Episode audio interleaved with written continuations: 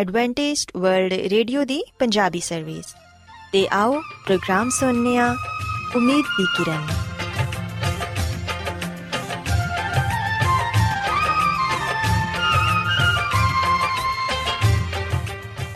ਸਾਥਿਓ, ਪ੍ਰੋਗਰਾਮ ਉਮੀਦ ਦੀ ਕਿਰਨ ਦੇ ਨਾਲ ਮੈਂ ਤੁਹਾਡੀ ਮੇਜ਼ਬਾਨ ਫਰਾਸਲੀਮ ਤੁਹਾਡੀ ਖidmat 'ਚ ਹਾਜ਼ਰ ਹਾਂ। ਸਾਡੀ ਪੂਰੀ ਟੀਮ ਵੱਲੋਂ ਪ੍ਰੋਗਰਾਮ ਸੁਣਨ ਵਾਲੇ ਸਾਰੇ ਸਾਥੀਆਂ ਨੂੰ ਸਾਡਾ ਪਿਆਰ ਭਰਾ ਸਲਾਮ ਕਬੂਲ ਹੋਏ।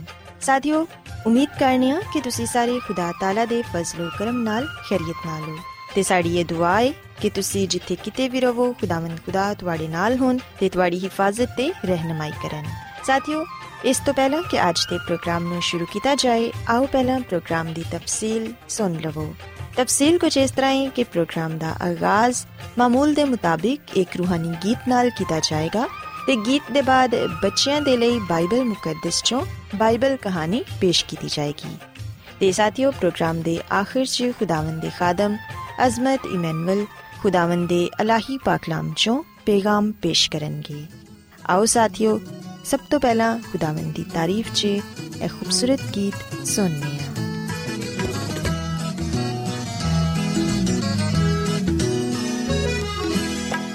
ਸਬਰ ਦੇ ਨਾਲ ਆਸ ਰੱਖ ਕੇ ਯਹਵਾ ਦੀ ਕਰਦਾ ਸਾਇਨ ਫਜ਼ਾਰੀ ਦਾ ਦੋਸਤ ਨੇ ਮੇਰੇ ਤੇ ਤਰਸ ਖਾ ਕੇ ਸੁਣੀ ਮੇਰੀ ਸਾਰੀ, ਆਹੋ ਜ਼ਾਰੀ।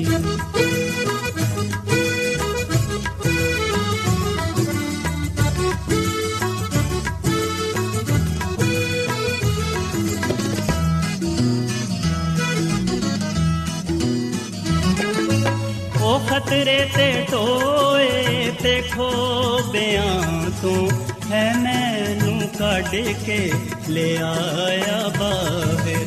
ਉਹ ਖਤਰੇ ਤੇ ਟੋਏ ਤੇ ਖੋਬਿਆਂ ਤੋਂ ਹੈ ਮੈਨੂੰ ਕੱਢ ਕੇ ਲੈ ਆਇਆ ਬਾਹਰ ਚਟਾਨ ਤੇ ਰੱਖੇ ਪੈਰ ਮੇਰੇ ਤੇ ਬਖਸ਼ੀ ਕਦਮਾਂ ਨੂੰ ਸਵਾਰੀ ਚਟਾਨ ਤੇ ਰੱਖੇ ਪੈਰ ਮੇਰੇ ਤੇ ਬਖਸ਼ੀ ਕਦਮਾਂ ਨੂੰ ਸਵਾਰੀ।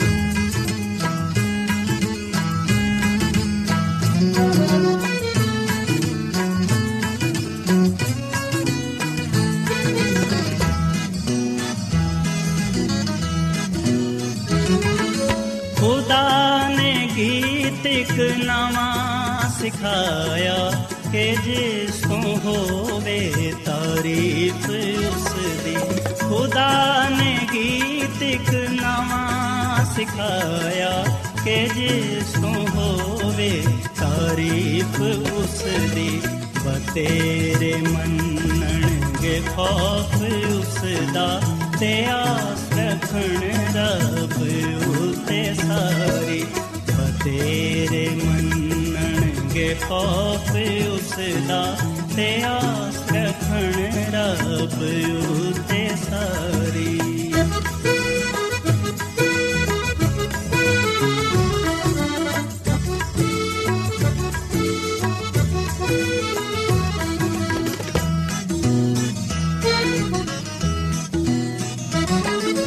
ਮੁਬਾਰਕੋ ਸੇ ਦਾ ਹਾਲ ਜਾਣੋ, ਯਹ ਵਾਯੂ ਤੇ ਭਰੋਸਾ ਜਿਸ ਦਾ ਮੁਬਾਰਕੋ ਸੇ ਦਾ ਹਾਲ ਜਾਣੋ, ਯਹ ਵਾਯੂ ਤੇ ਭਰੋਸਾ ਜਿਸ ਦਾ ਘੁਮੰਡਿਆਂ ਕੋਲ ਉਹ ਨਹੀਂ ਜਾਂਦਾ, ਨਾ ਝੂਠਿਆਂ ਨਾਲ ਰੱਖਦਾ ਯਾਰੀ।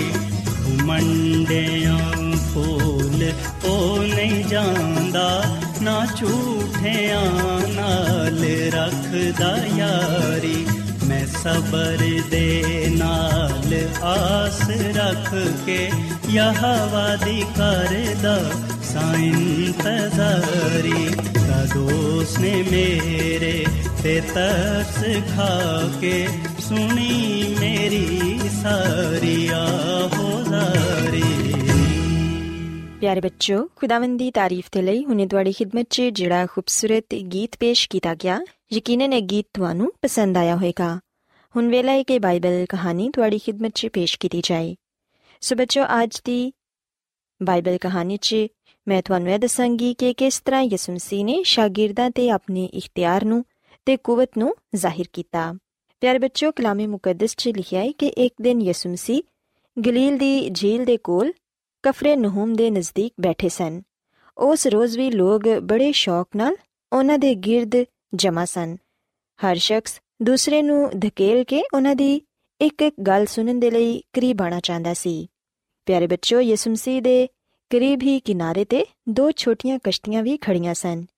ਇਹ ਕਸ਼ਤੀਆਂ ਥੋੜੀ ਦੇਰ ਪਹਿਲੇ ਹੀ ਝੀਲ 'ਚ ਮੱਛਲੀਆਂ ਫੜਨ ਦੇ ਬਾਅਦ ਕਿਨਾਰੇ ਤੇ ਲਗਾਈਆਂ ਗਈਆਂ ਸਨ ਤੇ ਇਹਨਾਂ ਦੇ ਮਾਲਕ ਆਪਣੇ ਜਾਲ ਧੋਰੇ ਸਨ ਪਿਆਰੇ ਬੱਚੋ ਉਹਨਾਂ ਚੋਂ ਇੱਕ ਕਸ਼ਤੀ ਸ਼ਮਾਉਨ ਪਤਰਸ ਦੀ ਸੀ ਤੇ ਦੂਸਰੀ ਯਾਕੂਬ ਤੇ ਯੋਹਨਾ ਦੇ ਬਾਪ ਜ਼ਬਦੀ ਦੀ ਸੀ ਯਿਸੂ ਮਸੀਹ ਪਤਰਸ ਦੀ ਕਸ਼ਤੀ 'ਚ ਬੈਠ ਗਏ ਤੇ ਕਸ਼ਤੀ 'ਚ ਬੈਠ ਕੇ ਉਹਨਾਂ ਨੇ ਲੋਕਾਂ ਨੂੰ ਕਲਾਮ ਸੁਣਾਣਾ ਸ਼ੁਰੂ ਕੀਤਾ ਤੇ ਕਲਾਮ ਸੁਣਾਉਂਦਿਆਂ ਸੁਣਾਉਂਦਿਆਂ ਦੁਪਹਿਰ ਹੋ ਗਈ ਤੇ ਦੁਪਹਿਰ ਤੱਕ ਲੋਕਾਂ ਨੂੰ ਖੁਦਾਵੰਦ ਨੇ تعلیم ਦੇਣਾ ਖਤਮ ਕਰ ਦਿੱਤਾ ਸੂਰਜ ਆਸਮਾਨ ਦੀ ਪੂਰੀ ਬੁਲੰਦੀ ਤੇ ਚਮਕ ਰਿਹਾ ਸੀ।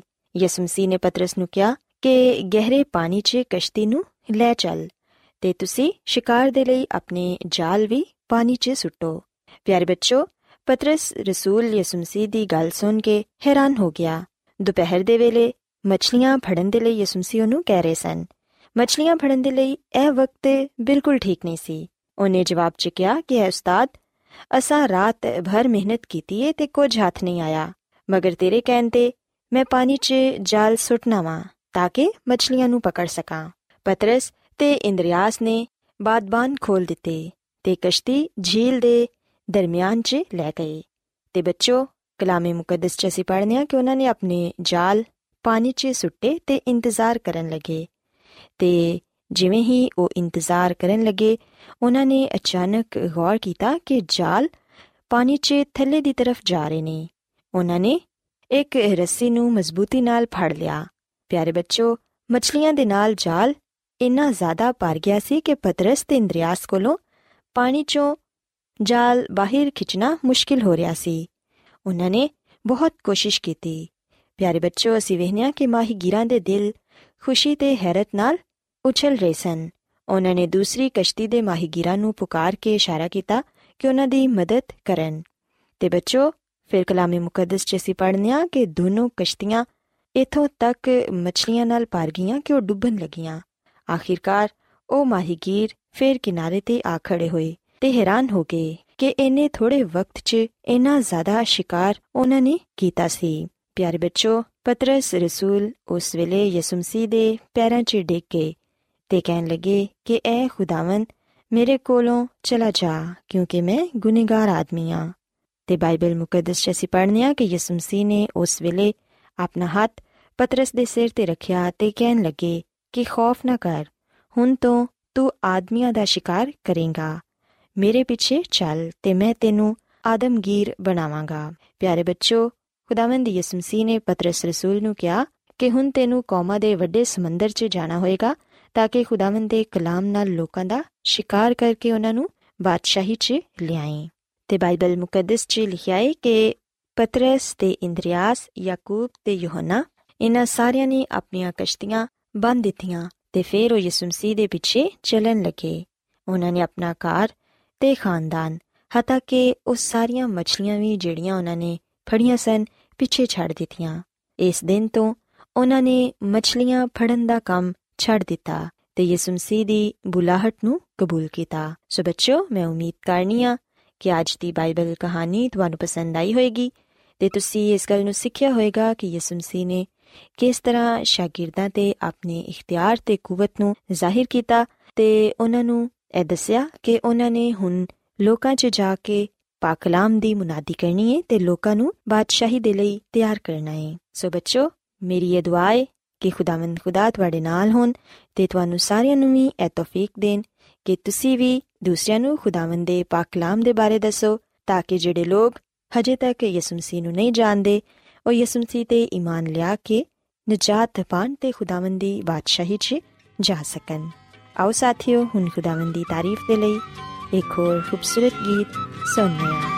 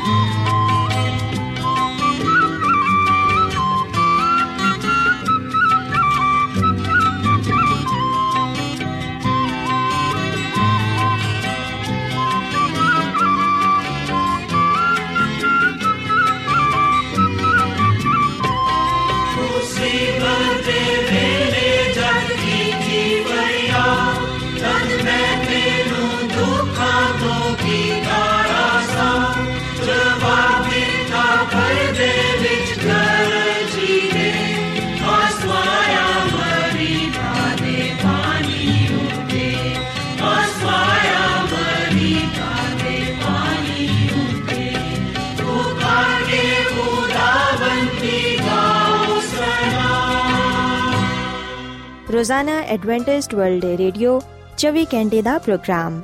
ਜਨੂਬੀ ਏਸ਼ੀਆ ਦੇ ਲਈ ਪੰਜਾਬੀ, ਉਰਦੂ, ਅੰਗਰੇਜ਼ੀ, ਸਿੰਧੀ ਤੇ ਦੂਜੀਆਂ ਬਹੁਤ ਸਾਰੀਆਂ ਜ਼ੁਬਾਨਾਂ ਵਿੱਚ ਨਸ਼ਰ ਕਰਦਾ ਹੈ। ਸਿਹਤ, ਮਤਵਾਜ਼ਨ ਖੁਰਾਕ, تعلیم, ਖਾਨਦਾਨੀ ਜ਼ਿੰਦਗੀ ਤੇ ਬਾਈਬਲ ਮੁਕੱਦਸ ਨੂੰ ਸਮਝਣ ਦੇ ਲਈ ਐਡਵੈਂਟਿਸਟ ਵਰਲਡ ਰੇਡੀਓ ਜ਼ਰੂਰ ਸੁਨੋ। ਸਾਡੀ ਪੰਜਾਬੀ ਸਰਵਿਸ ਦਾ ਪਤਾ ਲਿਖ ਲਵੋ ਇਨਚਾਰਜ ਪ੍ਰੋਗਰਾਮ ਉਮੀਦ ਦੀ ਕਿਰਨ post box number 32 Lahore Pakistan. Adventist World Radio ਵੱਲੋਂ ਪ੍ਰੋਗਰਾਮ ਉਮੀਦ ਦੀ ਕਿਰਨ ਪੇਸ਼ ਕੀਤਾ ਜਾ ਰਿਹਾ ਹੈ ਸਾਥਿਓ, ਹੁਣ ਵੇਲੇ ਹੈ ਕਿ ਪਾਦਰੀ ਅਜ਼ਮਤ ਇਮਨੁਅਲ ਖੁਦਾਵੰਦ ਦੇ ਅਲਾਹੀ ਪਾਕਲਾਮ ਚੋਂ ਪੈਗਾਮ ਪੇਸ਼ ਕਰਨ।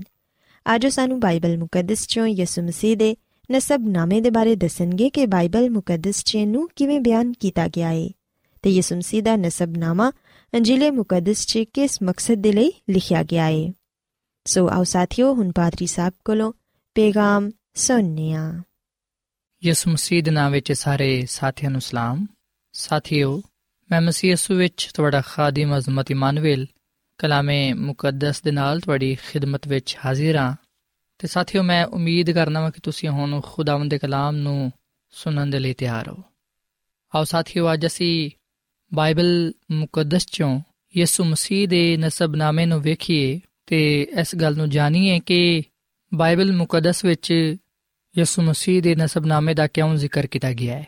ਸਾਥੀਓ, ਜਿਵੇਂ ਕਿ ਅਸੀਂ ਬਾਈਬਲ ਮੁਕੱਦਸ ਦੇ ਨਵੇਂ ਏਧਨਾਮੇ ਵਿੱਚ ਮੱਤੀ ਦੀ ਅੰਜੀਲ ਦੇ ਪਹਿਲੇ ਬਾਬ ਦੀ ਪਹਿਲੀ ਐਤ ਤੋਂ ਲੈ ਕੇ 16ਵੀਂ ਐਤ ਤੱਕ ਔਰ ਫਿਰ ਲੂਕਾ ਦੀ ਅੰਜੀਲ ਦੇ ਤੀਜੇ ਬਾਬ ਦੀ 23 ਐਤ ਤੋਂ ਲੈ ਕੇ 38 ਐਤ ਤੱਕ ਯਿਸੂ ਮਸੀਹ ਦਾ ਨਸਬਨਾਮਾ ਪਾਣੇ ਆ ਤੇ ਸਾਥੀਓ ਆ ਗੱਲ ਯਾਦ ਰੱਖੋ ਕਿ ਬਾਈਬਲ ਮੁਕੱਦਸ ਦੇ ਨਵੇਂ ਏਧਨਾਮੇ ਵਿੱਚ ਖੁਦਾਮ ਦੀ ਯਿਸੂ ਮਸੀਹ ਦੇ ਦੋ ਨਸਬਨਾਮੇ ਦਿੱਤੇ ਗਏ ਨੇ।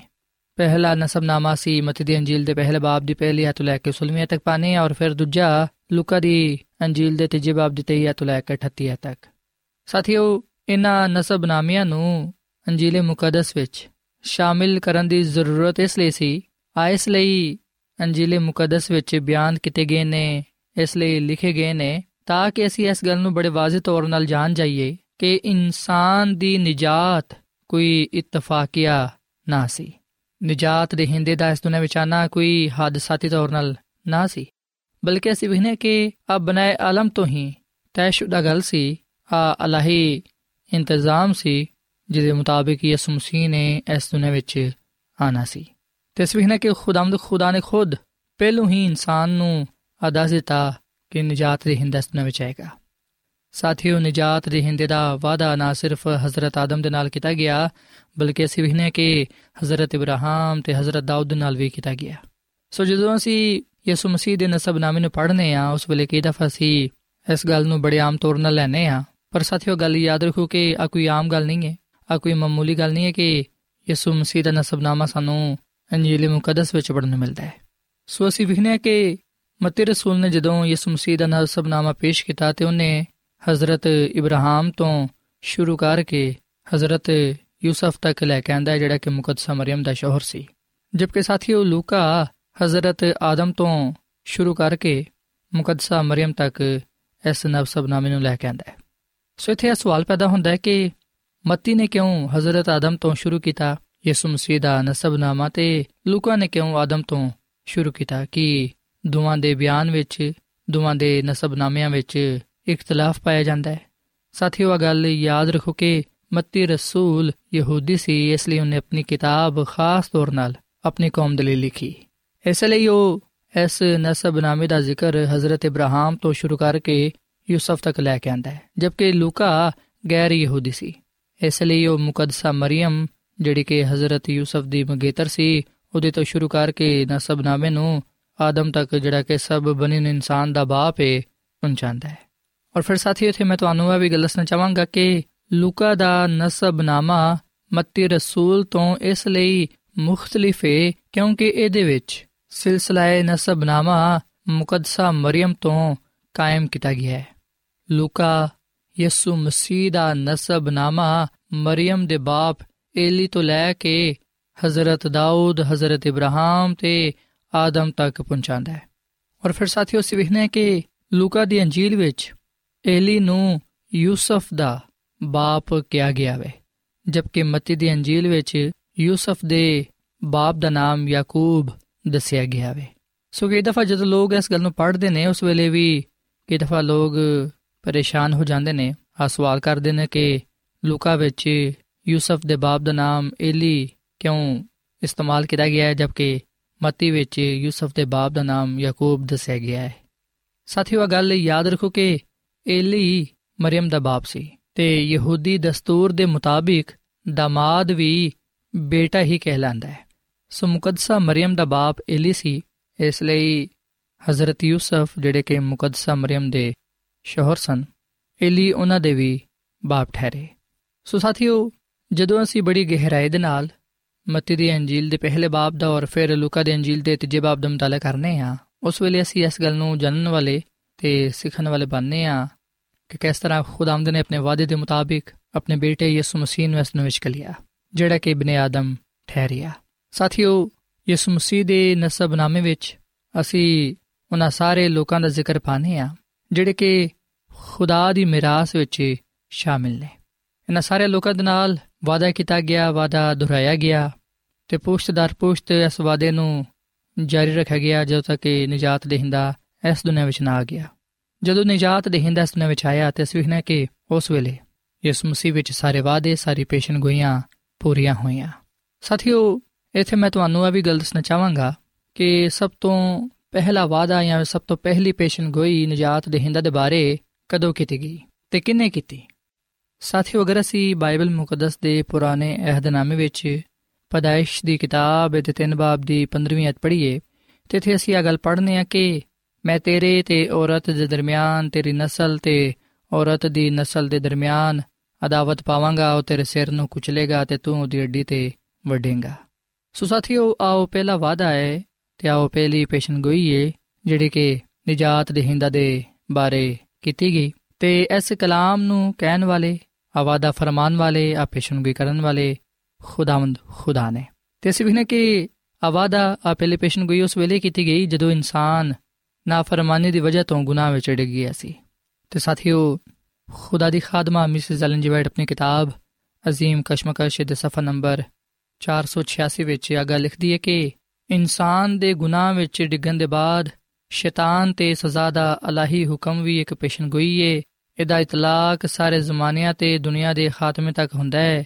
ਤੇ ਆ ਪਹਿਲੋਂ ਹੀ ਦੱਸ ਦਿੱਤਾ ਗਿਆ ਸੀ ਕਿ ਦੁਨੀਆ ਵਿੱਚ ਵਸਣ ਵਾਲੀ ਸਾਰੀ ਨਸਲਾਂ ਇਸ ਕਸ਼ਮਕਸ਼ ਵਿੱਚ ਸ਼ਰੀਕ ਹੋਣਗੀਆਂ। ਖੁਦਾਵੰਦ ਨੇ ਫਰਮਾਇਆ ਕਿ ਮੈਂ ਅਦਾਵਤ ਪਾਵਾਂਗਾ। ਆ ਅਦਾਵਤ ਫਿਤਰਤੀ ਤੌਰ 'ਤੇ ਕਾਇਮ ਨਾ ਹੋਈ, ਬਲਕਿ ਜਦੋਂ ਇਨਸਾਨ ਨੇ ਅਲਾਹੀ ਹੁਕਮ ਦੀ ਨਾਫਰਮਾਨੀ ਕੀਤੀ, ਉਸ ਵੇਲੇ ਉਹਦੀ ਫਿਤਰਤ ਵਿੱਚ ਤਬਦੀਲੀ ਆ ਗਈ। ਉਹ ਅਬਲਿਸ ਤੋਂ ਕੁਝ ਜ਼ਿਆਦਾ ਮੁxtਲਿਫ ਨਾ ਰਿਹਾ। ਫਿਤਰਤੀ ਤੌਰ 'ਤੇ ਗੁਨਾਹਗਾਰ ਇਨਸਾਨ ਤੇ ਗੁਨਾਹ ਦੇ ਬਾਨੀ ਵਿੱਚ ਕੋਈ ਅਦਾਵਤ ਨਹੀਂ ਪਾਈ ਜਾਂਦੀ ਸੀ। ਦੋਵੇਂ ਬਰਗਸ਼ਤਗੀ ਦੇ ਬਾਇਸ ਗੁਨਾਹਗਾਰ ਹੋਏ। ਸੋ ਸਾਥੀਓ ਗੱਲ ਸੱਚ ਹੈ ਕਿ ਗੁਨਾਹ ਦੀ ਵਜ੍ਹਾ ਤੋਂ ਇਨਸਾਨ ਖੁਦਾ ਕੋਲੋਂ ਦੂਰ ਚਲਾ ਗਿਆ, ਉਹਦੀ ਫਿਤਰਤ ਵਿੱਚ ਤਬਦੀਲੀ ਆ ਗਈ ਤੇ ਉਹ ਸ਼ੈਤਾਨ ਦੇ ਨਾਲ ਮਿਲ ਗਿਆ। ਅਗਰ ਖੁਦਾਵੰਦ ਨਜਾਤ ਦੇ ਹਿੰਦਾਂ ਨੂੰ ਇਸ ਵਿੱਚ ਨਾ ਕਲਦਾ ਅਗਰ ਖੁਦਾਵੰਦ ਸ਼ੈਤਾਨ ਤੇ ਇਨਸਾਨ ਦੇ ਦਰਮਿਆਨ ਮੁਦਾਖਲਤ ਨਾ ਕਰਦਾ, ਤਾਂ ਫਿਰ ਸ਼ੈਤਾਨ ਤੇ ਇਨਸਾਨ ਨੇ, ਦੋਵਾਂ ਨੇ ਖੁਦਾ ਦੇ ਦੁਸ਼ਮਣ ਬਣ ਜਾਣਾ ਸੀ। ਸੋ ਸ਼ੈਤਾਨ ਤੇ ਇਨਸਾਨ ਦੀ ਬਰਬਾਦੀ ਚਾਹੁੰਦਾ, ਪਰ ਖੁਦਾ ਇਨਸਾਨ ਦੀ ਭਲਾਈ ਚਾਹੁੰਦਾ ਹੈ ਉਹ ਇਨਸਾਨ ਦੇ ਲਈ ਹਮੇਸ਼ਾ ਦੀ ਜ਼ਿੰਦਗੀ ਚਾਹੁੰਦਾ ਹੈ ਸਾਥੀਓ ਜਦੋਂ ਅਬਲਿਸ ਨੇ ਇਹ ਗੱਲ ਸੁਣੀ ਕਿ ਅਦਾਵਤ ਉਹਦੇ ਤੇ ਔਰਤ ਦੇ ਦਰਮਿਆਨ ਹੋਏਗੀ ਉਹਦੀ نسل ਤੇ ਔਰਤ ਦੀ نسل ਦੇ ਦਰਮਿਆਨ ਹੋਏਗੀ ਤੇ ਉਸ ਵੇਲੇ ਉਹਨੇ ਇਸ ਗੱਲ ਨੂੰ ਸਮਝ ਲਿਆ ਕਿ ਇਨਸਾਨ ਦੀ ਫਿਤਰਤ ਮੇਰੀ ਮੁਖਾਲਫਤ ਕਰੇਗੀ ਤੇ ਇਨਸਾਨ ਉਹਦੀ ਕਿਸੇ ਨਾ ਕਿਸੇ ਤਰ੍ਹਾਂ ਨਾਲ ਮੁਜ਼ਾਮਤ ਕਰੇਗੀ ਸੋ ਸਾਥੀਓ ਗੱਲ ਯਾਦ ਰੱਖੋ ਕਿ ਸ਼ੈਤਾਨ ਦੀ ਦੁਸ਼ਮਣੀ انسانی نسل دے خلاف، اس لیے یہ کیونکہ مسیح یسو دے ذریعے خدا دا رحم، خدا دی محبت انسان تے نازل ہوندی ہے۔ سو شیطان نے چاہیا کہ وہ انسان دی نجات نو ختم کر دے پر اس ویکھنے کہ انسان نو بچان دے لئی رب تعالی نے اپنے بیٹے یسو مسیح نو اس نوش کر لیا۔ سو خدا دا فضل ہے کہ انسان دے نال نجات دے ہند دا وعدہ کیتا گیا، حضرت آدم دے نال وعدہ کیتا گیا اور پھر اس وعدے نو ਦੂਜਿਆਂ ਦੇ ਨਾਲ ਦੁਹਰਾਇਆ ਗਿਆ, ਆਵਾਦਾ ਹਜ਼ਰਤ ਇਬਰਾਹੀਮ, ਹਜ਼ਰਤ ਦਾਊਦ ਔਰ ਫਿਰ ਹਜ਼ਰਤ ਯੂਸਫ ਤੇ ਮੁਕੱਦਸਾ ਮਰੀਮ ਤੱਕ ਜਾ ਪਹੁੰਚਿਆ। ਸੋ ਯਿਸੂ ਮਸੀਹ ਦੀ ਪਦਾਇਸ਼ ਕਮਾਰੀ ਤੋਂ ਹੀ ਉਸ ਵੇਲੇ ਆਵਾਦਾ ਪੂਰਾ ਹੋਇਆ, ਪੇਸ਼ਨਗੋਈ ਪੂਰੀ ਹੋਈ, ਜਿਵੇਂ ਕਿ ਖੁਦ ਆਮਦ ਨੇ ਪਹਿਲੂ ਹੀ ਦੱਸ ਦਿੱਤਾ ਸੀ ਕਿ ਮੈਂ ਤੇਰੇ ਤੇ ਔਰਤ ਦੇ ਦਰਮਿਆਨ, ਤੇਰੀ ਨਸਲ ਤੇ ਔਰਤ ਦੀ ਨਸਲ ਦੇ ਦਰਮਿਆਨ ਅਦਾਵਤ ਪਾਵਾਂਗਾ। ਸੋ ਔਰਤ ਦੀ ਨਸਲ ਤੋਂ ਸਾਥੀਓ ਮੁਰਾਦ ਹੈ ਯਿਸੂ ਮਸੀਹ ਦਾ ਕਮਾਰੇ ਤੋਂ ਜਨਮ ਲੈਣਾ। ਯਿਸੂ ਮਸੀਹ ਦੀ ਪਦਾਇਸ਼ ਵਿੱਚ ਅਸੀਂ ਵਿਖਣਾ ਕਿ ਇਨਸਾਨੀ ਅਮਲ ਦਖਲ ਨਾ ਸੀ, ਬਲਕਿ ਅਸੀਂ ਵਿਖਣਾ ਕਿ ਯਿਸੂ ਮਸੀਹ ਦੀ ਪਦਾਇਸ਼ ਰੂਲ ਕੁਦਸ ਦੀ ਕੁਦਰਤ ਦੇ ਨਾਲ ਹੋਈ। ਸੋ ਯਿਸੂ ਮਸੀਹ ਦਾ ਪੈਦਾ ਹੋਣਾ, ਯਿਸੂ ਮਸੀਹ ਦਾ ਇਸ ਦੁਨੀਆਂ ਵਿੱਚ ਆਣਾ ਸਾਡੇ ਸਾਰਿਆਂ ਦੇ ਲਈ ਨਜਾਤ ਦਾ ਬਾਇਸ ਬਣਿਆ ਹੈ। ਸਾਥੀਓ ਆ ਗੱਲ ਯਾਦ ਰੱਖੋ ਕਿ ਬਾਈਬਲ ਮੁਕੱਦਸ ਇਸ ਗੱਲ ਦਾ ਐਲਾਨ ਕਰਦੀ ਹੈ ਬਾਈਬਲ ਮੁਕੱਦਸ ਸਾਨੂੰ ਖੁਸ਼ਖਬਰੀ ਸੁਣਾਉਂਦੀ ਹੈ ਕਿ ਜਿਹੜਾ ਕੋਈ ਵੀ ਯਿਸੂ ਮਸੀਹ ਤੇ ਇਮਾਨ ਲਿਆਏਗਾ, ਉਹ ਹਲਾਕ ਨਹੀਂ ਹੋਏਗਾ, ਬਲਕਿ ਉਹ ਹਮੇਸ਼ਾ ਦੀ ਜ਼ਿੰਦਗੀ ਨੂੰ ਪਾਏਗਾ। ਔਰ ਫਿਰ ਖੁਦਾਵੰਦ ਕਲਾਮਾ ਵੀ ਫਰਮਾਂਦਾ ਹੈ ਕਿ ਜਿਨ੍ਹਾਂ ਨੇ ਵੀ ਯਿਸੂ ਮਸੀਹ ਨੂੰ ਕਬੂਲ ਕੀਤਾ ਹੈ, ਉਹਨਾਂ ਨੂੰ ਖੁਦਾ ਦੇ ਫਰਜ਼ੰਦ ਬਣਨ ਦਾ ਹੱਕ ਮਿਲਿਆ ਹੈ। ਤੇ ਸਾਥੀਓ, ਖੁਦਾ ਦੀ ਖਾਦਮਾ ਮਿਸਿਸ ਐਲਨ ਜੀ ਵਾਈਟ ਆਪਣੀ ਕਿਤਾਬ ਅਜ਼ੀਮ ਕਸ਼ਮਕਸ਼ ਦੇ ਸਫਾ ਨੰਬਰ 479 ਵਿੱਚ ਆ ਗੱਲ ਲਿਖਦੀ ਹੈ ਕਿ ਜਿਹੜੇ ਲੋਕ ਯਿਸੂ ਮਸੀਹ ਦੇ ਪੈਰੋਕਾਰ ਹੋਣ ਦਾ ਫੈਸਲਾ ਨਹੀਂ ਕਰਦੇ, ਉਹ ਸਾਰੇ ਸ਼ੈਤਾਨ ਦੇ ਗੁਲਾਮ ਨੇ। ਜਿਹੜਾ ਦਿਲ ਅਜੇ ਤੱਕ ਨਵੇਂ ਸਿਰੇ ਤੋਂ ਪੈਦਾ ਨਹੀਂ ਹੋਇਆ, ਉਹ ਗੁਨਾਹ ਨਾਲ ਮੁਹੱਬਤ ਰੱਖਦਾ ਹੈ। ਤੇ ਗੁਨਾਹ ਦੀ ਮਜ਼ਦੂਰੀ ਮੌਤ ਹੈ ਸਾਥੀਓ, ਯਿਸੂ ਮਸੀਹ ਦੇ ਨਸਬਨਾਮੇ ਨੂੰ, ਯਿਸੂ ਮਸੀਹ ਦੀ ਪਦਾਇਸ਼ ਨੂੰ, ਉਹਦੇ ਕਲਾਮ ਦੀ ਕੁਦਰਤ ਨੂੰ, ਉਹਦੇ ਕੰਮਾਂ ਦੀ ਤਾਕਤ ਨੂੰ ਕੋਈ ਵੀ ਨਹੀਂ ਝੁਠਲਾ ਸਕਦਾ। ਬਾਈਬਲ ਮੁਕੱਦਸ ਗੱਲ ਬਿਆਨ ਕਰਦੀ ਏ। ਅਮਾਲ ਦੀ ਕਿਤਾਬ ਦੇ ਚੌਥੇ ਬਾਬ ਦੀ 12ਵੀਂ ਆਇਤ ਵਿੱਚ ਲਿਖਿਆ ਹੋਇਆ ਹੈ ਕਿ ਕਿਸੇ ਦੂਜੇ ਦੇ ਵਸੀਲੇ ਤੋਂ ਨਜਾਤ ਨਹੀਂ, ਕਿਉਂਕਿ ਆਸਮਾਨ ਦੇ ਤਲੇ ਲੋਕਾਂ ਨੂੰ ਕੋਈ ਦੂਜਾ ਨਾਮ ਬਖਸ਼ਿਆ ਨਹੀਂ ਗਿਆ ਜਿਹਦੇ ਵਸੀਲੇ ਤੋਂ ਅਸੀਂ ਨਜਾਤ ਪਾ ਸਕੀਏ। ਸੋ ਸਾਥੀਓ, ਇਸ ਕਲਾਮ ਦੇ ਨਾਲ ਅੱਜ ਮੈਂ ਤੁਹਾਡੇ ਅੱਗੇ ਅਪੀਲ ਕਰਨਾ ਵਾਂ ਕਿ ਤੁਸੀਂ ਦੁਨੀਆ ਦੇ ਨਜਾਤ ਰਹਿੰਦਾ ਤੇ ਦੁਨੀਆ ਦੇ ਖਾਲਕ ਤੇ ਮਾਲਿਕ ਖੁਦਾਮ ਯਿਸੂ ਮਸੀਹ ਤੇ ਈਮਾਨ ਲਿਆਓ ਉਹਨੂੰ ਦਿਲ ਤੋਂ ਕਬੂਲ ਕਰੋ ਆਪਣਾ ਆਪ ਨੂੰ ਦਵੋ ਤਾਂ ਕਿ ਖੁਦਾਮ ਯਿਸੂ ਮਸੀਹ ਤੁਹਾਡੇ ਗੁਨਾਹਾਂ ਨੂੰ ਮਾਫ ਫਰਮਾਏ ਤੁਹਾਨੂੰ ਨਜਾਤ ਬਖਸ਼ੇ ਤੇ ਤੁਹਾਨੂੰ ਆਪਣੀ ਰਾਸਤਬਾਜ਼ੀ ਦੀ ਪੋਸ਼ਾਕ عطا ਫਰਮਾਏ ਬਾਈਬਲ ਮੁਕੱਦਸ ਗੱਲ ਬਿਆਨ ਕਰਦੀ ਏ ਕਿ ਖੁਦਾਵੰਦ ਆਪਣੇ ਰਾਸਤਬਾਜ਼ ਲੋਕਾਂ ਨੂੰ ਅਗਲ ਕਹੇਗਾ ਕਿ ਆਓ ਮੇਰੇ ਬਾਪ ਦੇ ਮੁਬਾਰਕ ਲੋਕੋ ਉਸ ਬਾਦਸ਼ਾਹਤ ਨੂੰ ਮਿਰਾਸ ਵਿੱਚ ਲਵੋ ਜਿਹੜੀ ਕਿ ਬਣਾਇਆ ਆਲਮ ਤੋਂ ਤੁਹਾਡੇ ਲਈ ਤਿਆਰ ਕੀਤੀ ਗਈ ਹੈ ਆਓ ਸਾਥੀਓ, ਇਸ ਵੇਲੇ ਅਸੀਂ ਖੁਦਾਵੰਦ ਦੇ ਅੱਗੇ ਦੁਆ ਕਰੀਏ ਤੇ ਖੁਦਾ ਨੂੰ ਕਹੀਏ ਕਿ ਉਹ ਸਾਨੂੰ ਕਬੂਲ ਫਰਮਾਏ, ਸਾਨੂੰ ਨਜਾਤ ਬਖਸ਼ੇ ਤਾਂ ਕਿ ਅਸੀਂ ਅਬਦੀ ਬਾਦਸ਼ਾਹਤ ਦੇ ਵਾਰਿਸ ਠਹਿਰੀਏ। ਸੋ ਆਪ ਸਾਥੀਓ, ਅਸੀਂ ਦੁਆ ਕਰੀਏ।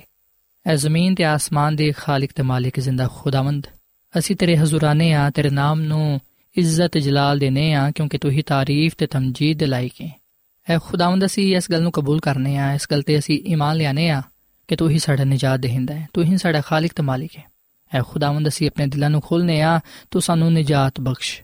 ਸਾਡੇ ਗੁਨਾਹਾਂ ਨੂੰ, ਸਾਡੀ ਬਿਮਾਰੀਆਂ ਨੂੰ ਸਾਡੇ ਤੋਂ ਦੂਰ ਕਰ ਦੇ। ਸਾਨੂੰ ਕਾਮਿਲ ਸ਼ਿਫਾ ਤਾ ਫਰਮਾ। ਤੇ ਤੌਫੀਕ ਦੇ ਕੇ ਅਸੀਂ ਹਮੇਸ਼ਾ ਤੇਰੇ ਨਾਲ ਵਫਾਦਾਰੀ ਹੈ ਐ ਖੁਦਾਵੰਦ, ਤੇਰੀ ਮੁਹੱਬਤ ਲਈ, ਤੇਰੇ ਪਿਆਰ ਦੇ ਲਈ ਅਸੀਂ ਤੇਰਾ ਸ਼ੁਕਰ ਅਦਾ ਕਰਨੇ ਆ। ਸਾਨੂੰ ਤੂੰ ਅੱਜ ਦੇ ਕਲਾਮ ਦੇ ਵਿਸਲੇ ਨਾਲ ਬੜੀ ਬਰਕਤ ਦੇ ਤੇ ਸਾਨੂੰ ਆਪਣੀ ਰਾਸਤਬਾਜ਼ੀ ਵਿੱਚ ਚੱਲਣਾ ਸਿਖਾ। ਤੂੰ ਸਾਡੇ ਨਾਲ ਹੋ, ਸਾਡੀ ਹਰ ਤਰ੍ਹਾਂ ਦੇ ਨਾਲ ਰਹਿਨਮਾਈ ਕਰ, ਕਿਉਂਕਿ ਆ ਸਭ ਕੁਝ ਮੰਗ ਲੈਨੇ ਆ ਯਿਸੂ ਮਸੀਹ ਦੇ ਨਾਮ ਵਿੱਚ। ਆਮੀਨ